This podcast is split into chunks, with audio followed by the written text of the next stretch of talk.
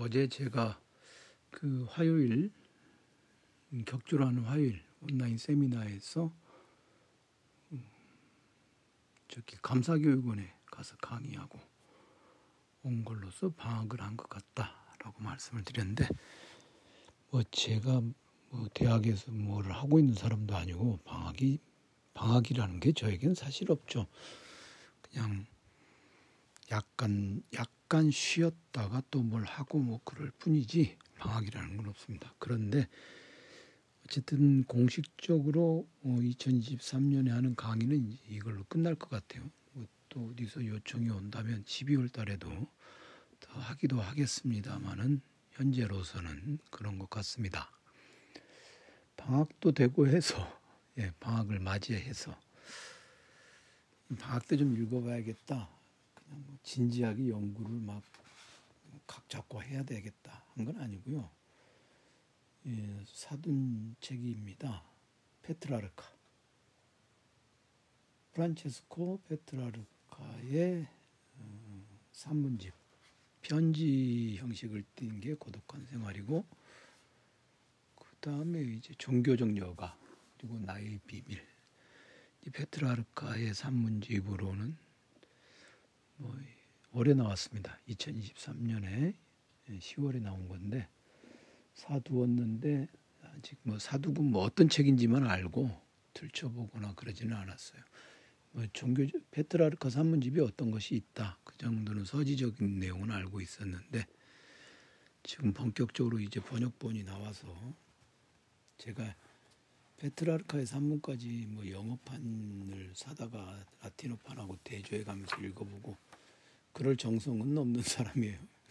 능력도 안 되고 정성도 없고 페트라카, 페트라르카는 이제 고전문화 나가는 사람들에게는 말할 필요도 없이 어, 훌륭한 사람인데 중요한 사람이고 오늘은 요 세 권의 책이 이제 나의 비밀, 고독한 생활, 종교적 여가 요 세 개가 어, 각각이 어떤 내용인가 이거는 내일 내일 목요일에 어, 소개하기로 하고요. 오늘은 페트라르카의 이런 산문들 그리고 뭐 페트라르카로서 이탈리아 르네상스가 시작되었다 그런 얘기들이 널리 어, 퍼져 있는데 이제 페트라르카라고 하는 사람에 대해서 꼭 알아두어야 할 어떤 맥락 또는 이 사람이 이런 산문집을 쓴 것, 시인으로서의 페트라르카, 고전 연구자로서의 페트라르카, 문헌학자로서의 페트라르카, 그리고 서사 시인으로서의 페트라르카 그리고 단테 이제 이 사람 페트라르카보다도 앞서 어, 시대가 좀 겹치죠. 단테 알리기에리하고 어떤 차이가 있는가에 관해서 좀 알아보겠습니다. 페트라르카는 1304년에 태어나서 1374년에 딱 70세를 살았습니다. 단테보다는 많이 살았다고 할 수 있네요. 단테 알리기에리는 1265년에서 1321년 어, 페트라르카보다 어, 먼저 태어났는데 태어났는데 두 사람의 생애가 조금 겹치죠. 1300년이 조금 겹칩니다. 어, 저는 사실 테트라르카를 뭐라고 그럴까요? 좋아하지는 않아요. 왜 좋아하지 않는지는 조금 있다가 말씀드리기로 하고 일단 페트라르카는 고전 문헌학자다. 고전 문헌학자다라고 보는 것이 출발점이라고 할 수 있습니다.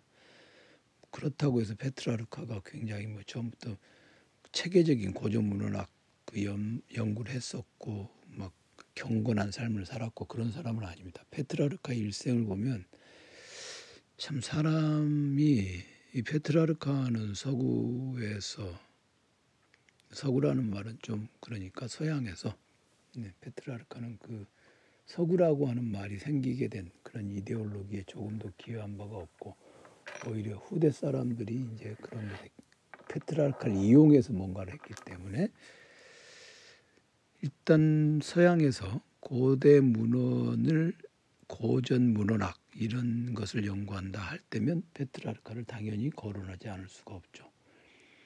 그리고 이제 고대 문헌에 접근하는 어떤 새로운 학문 방법론을 음, 만들어낸 사람입니다.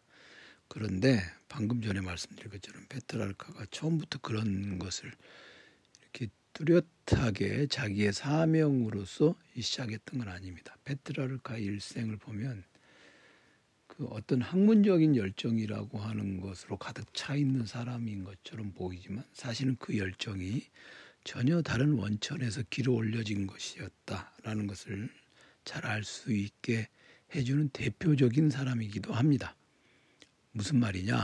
일단 페트라르카의 아버지는 법률가였어요.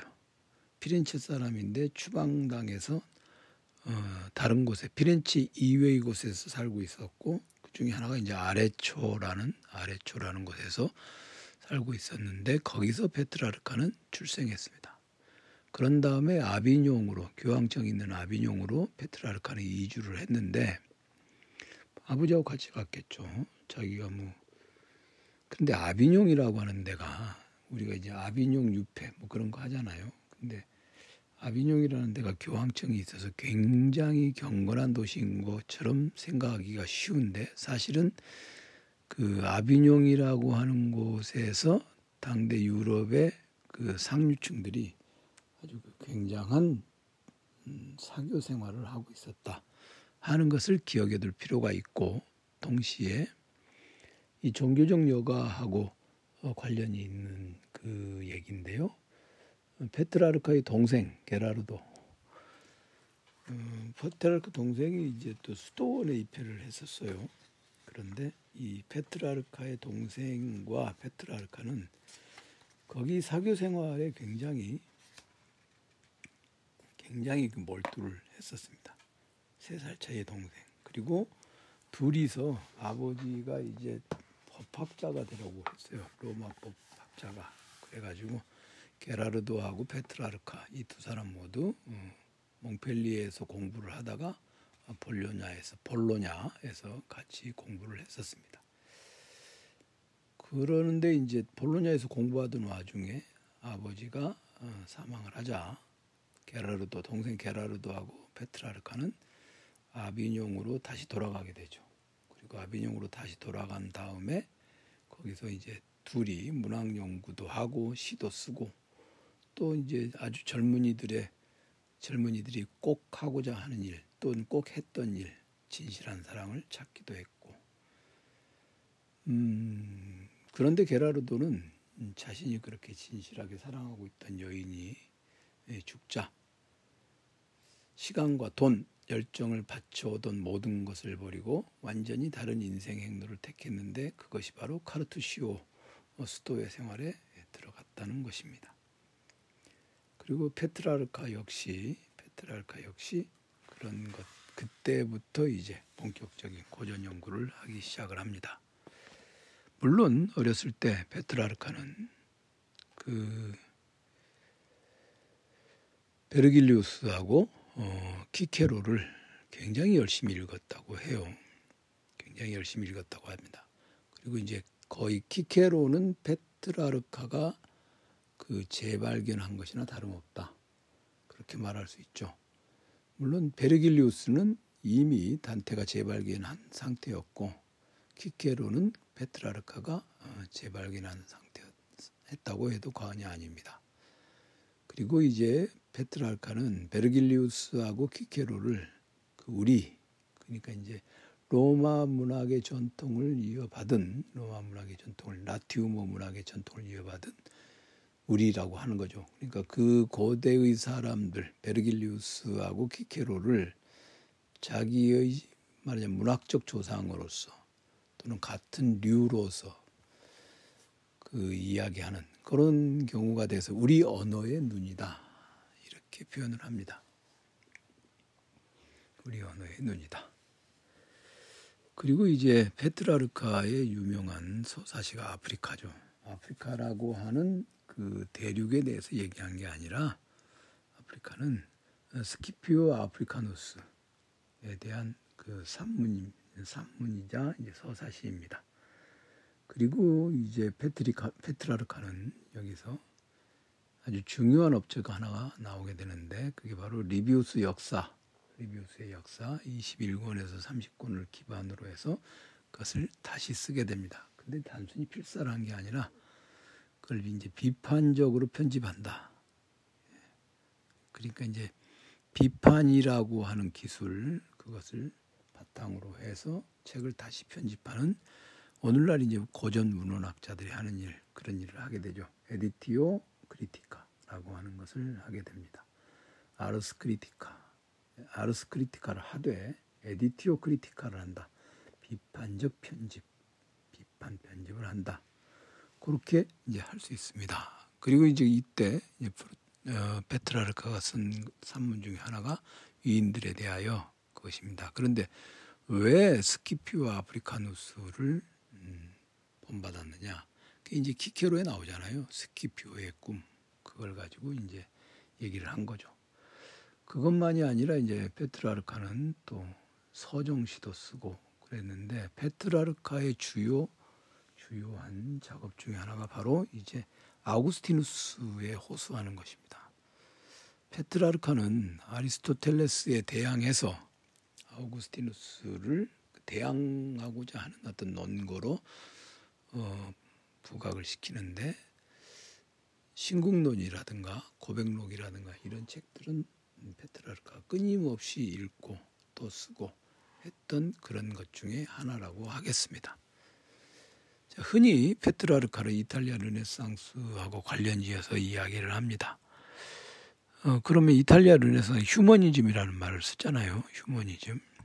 근데 그 휴머니즘이라고 하는 말이 이제 키케로가 많이 썼던 단어 후마니타스. 그렇죠? 사람다움이라고 하는 그 말을 해서 온 것이고 그것을 키케로를 재발견한 페트라르카가 그 후마니타스라는 말을 후마니타스라는 말을 키케로에게서 가져다가 그대로 썼다. 뭐 그렇게 생각하는 게 타당하겠죠. 그렇지만 키케로가 그냥 단순히 아니 페트라르카가 키케로의 말을 단순히 베꼈다 또는 그의 뜻에 대한 어떠한 수정도 가하지 않고 음, 키케로의 그 용어를 썼다고 보기는 좀 어려운 지점도 있습니다. 다시 말해서 페트라르카에 와서 키케로의 후마니타스라고 하는 이 개념이 또는 이 태도가 삶의 방식이 페트라르카가 고전 문헌들을 비판 편집했던 것처럼 일종의 변형을 거치게 된다고 보겠습니다. 그래서 그 사람다움이다 하는 것은 인간적인 감정, 원정적인 태도, 그리고 인간에 대한 사랑. 그러니까 이제 필안트로 안트로피아 그렇게 되겠죠. 인간에 대한 사랑. 그것을 이야기하게 됩니다. 그것을 의미하게 됩니다. 그런데 키케로는 그 인간에 대한 사랑이라고 하는 게 철저하게 기독교를 배제한 것이냐? 그게 아니라 키케로는 바로 그것을 기독교적인 후마니타스를 생각을 하죠. 물론 키케로는 이제 도덕이라고 하는 것과 진정한 지혜에 이르는 어떤 그런 것을 연마하는 것, 그런 학문의 세계도 굉장히 중요하게 생각했습니다만은 그가 생각하기에 가장 사람다운 사람, 즉 가장 후마니타스 사람다움을 가장 잘 갖춘 사람은 누구냐? 기독교도다라는 것이죠. 어, 그런 점에서 그런 점에서 이제 페트라르카가 이탈리아 르네상스 또는 이탈리아 휴머니즘의 출발점이다라고 말할 때 그게 신을 배제한 것은 아니다. 오히려 아우구스티누스를 본받아서 뭘 하려고 했다 하는 것 그것을 생각할 필요가 있겠습니다.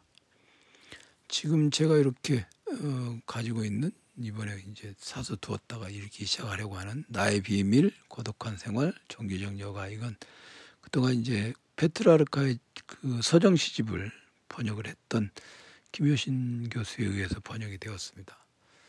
세 권의 내용이 각기 달라요. 나의 비밀은 나의 비밀은 페트라르카 자신으로 여겨지는 프란치스쿠스하고 어, 아우구스티누스하고의 대화, 가상의 대화를 적어놓은 것이고 그다음에 종교적 여가는 그 스토원 생활, 스토원 생활에 대해서 적어둔 것입니다. 여기 보면 헌사가 편지가 있어요. 편지 형식으로 써 있어요. 첫째 편지, 종교적 여가의 이점을 알리는 첫 번, 첫째 편지, 그 다음에 수사들에게 당부하는 둘째 편지. 개관 시인 프란체스코 페트라르카 종교적 여가를 신앙심 깊은 카르투시오 수도의 수사 동생 게라르도에게 바치며 행복하게 시작하다. 이렇게 되었죠. 이렇게 이제 시작을 합니다. 첫째 편지가 어, 그렇게 돼 있고 어, 둘째 편지는 수사들에게 당부하는 둘째 편지. 수사는 이제 자기 동생을 염두에 두고 있는 것이겠죠. 둘째 편지는 명망 높은 시인 프란체스코 페트라르카 종교적 여가 첫 번째 편지를 마치고 두 번째 편지를 시작하다. 편지니까 이제 종교적인 그 것은 어떤 것인가에 대한 자신의 생각을 말하는데 여기서 여가 스콜레라고 하는 말을 이제 잘 생각해 보는 것, 그 말이 가지고 있는 어, 의미들을 명료하게 규명해 두는 것, 이게 이제 종교적 여가를 읽는 요체라고 할 수 있겠고요. 그 다음에 나의 비밀은 이제 편지 글이 아니죠. 대화, 대화록으로 쓰여져 있기 때문에 이건 이제 일종의 고백록이죠. 어, 엄균이가 뒤에 붙여놓은 그 해제를 보니까 몽테뉴의 수상욕과 같은 그런 것에 아주 탁월한 선구자다. 그런 이야기를 하고 있습니다. 어, 곁들여 얘기해 보자면 요 세 권의 책에 대한 엄기니 머리말은 똑같아요. 그리고 엄기니 해제가 뒤에 붙어 있는데 각각의 책에 대한 해제가 있습니다. 읽어보니까 엄기니 해제가 한국어 문장이 잘 이해가 안 돼서 몹시 괴로웠습니다. 뭐 그건 뭐 번역 번역해 준 것이 고마우니까 그냥 지나가기로 하겠습니다. 그 다음에 이제 고독한 생활 이거는 이건 말 그대로 이 편지체죠. 고독한 생활은 편지체입니다. 어, 이게 이게 재밌 이게 재밌더라고요. 좀 읽어봤는데 이게 재밌습니다. 그래서 특히나 이제 카비오, 음, 카바용의 주교 필리프에게 바칩니다. 필리프 카바솔인데 그 카바솔 카바용의 필리페 음, 그 헌정 당사자인데 여기 보내면서 이게 이게 이제 이 보내면서 편지를 쓴 게 있어요. 근데 이 편지에 바로 이제 humanitas라고 하는 말이 어, 있거든요. 그래서 프란체스코 페트라르카의 humanitas tatis 즉 사람다움이라고 하는 것은 도대체 무엇을 가리키는가를 찾아보려면 요 고독한 생활을 좀 열심히 읽으면 될 것 같아요. 물론 나의 비밀 뭐 이런 것도 뭐 다 그런 거 나오겠지만 어쨌든 고독한 생활이라고 하는 것이 제가 생각하기에는 음, 페트라르카의 humanitas를 밝히는 아주 중요한 그 텍스트가 아닐까 그렇게 생각을 음, 해봅니다. 내일은 각각의 책에 대해서 지금 제가 고독한 생활은 좀 읽었어요. 이제 각각의 책에 대해서 좀 더 상세한 해제를 하기로 하고 오늘은 이 전반적인 소개 이 내용을 음, 다루었습니다.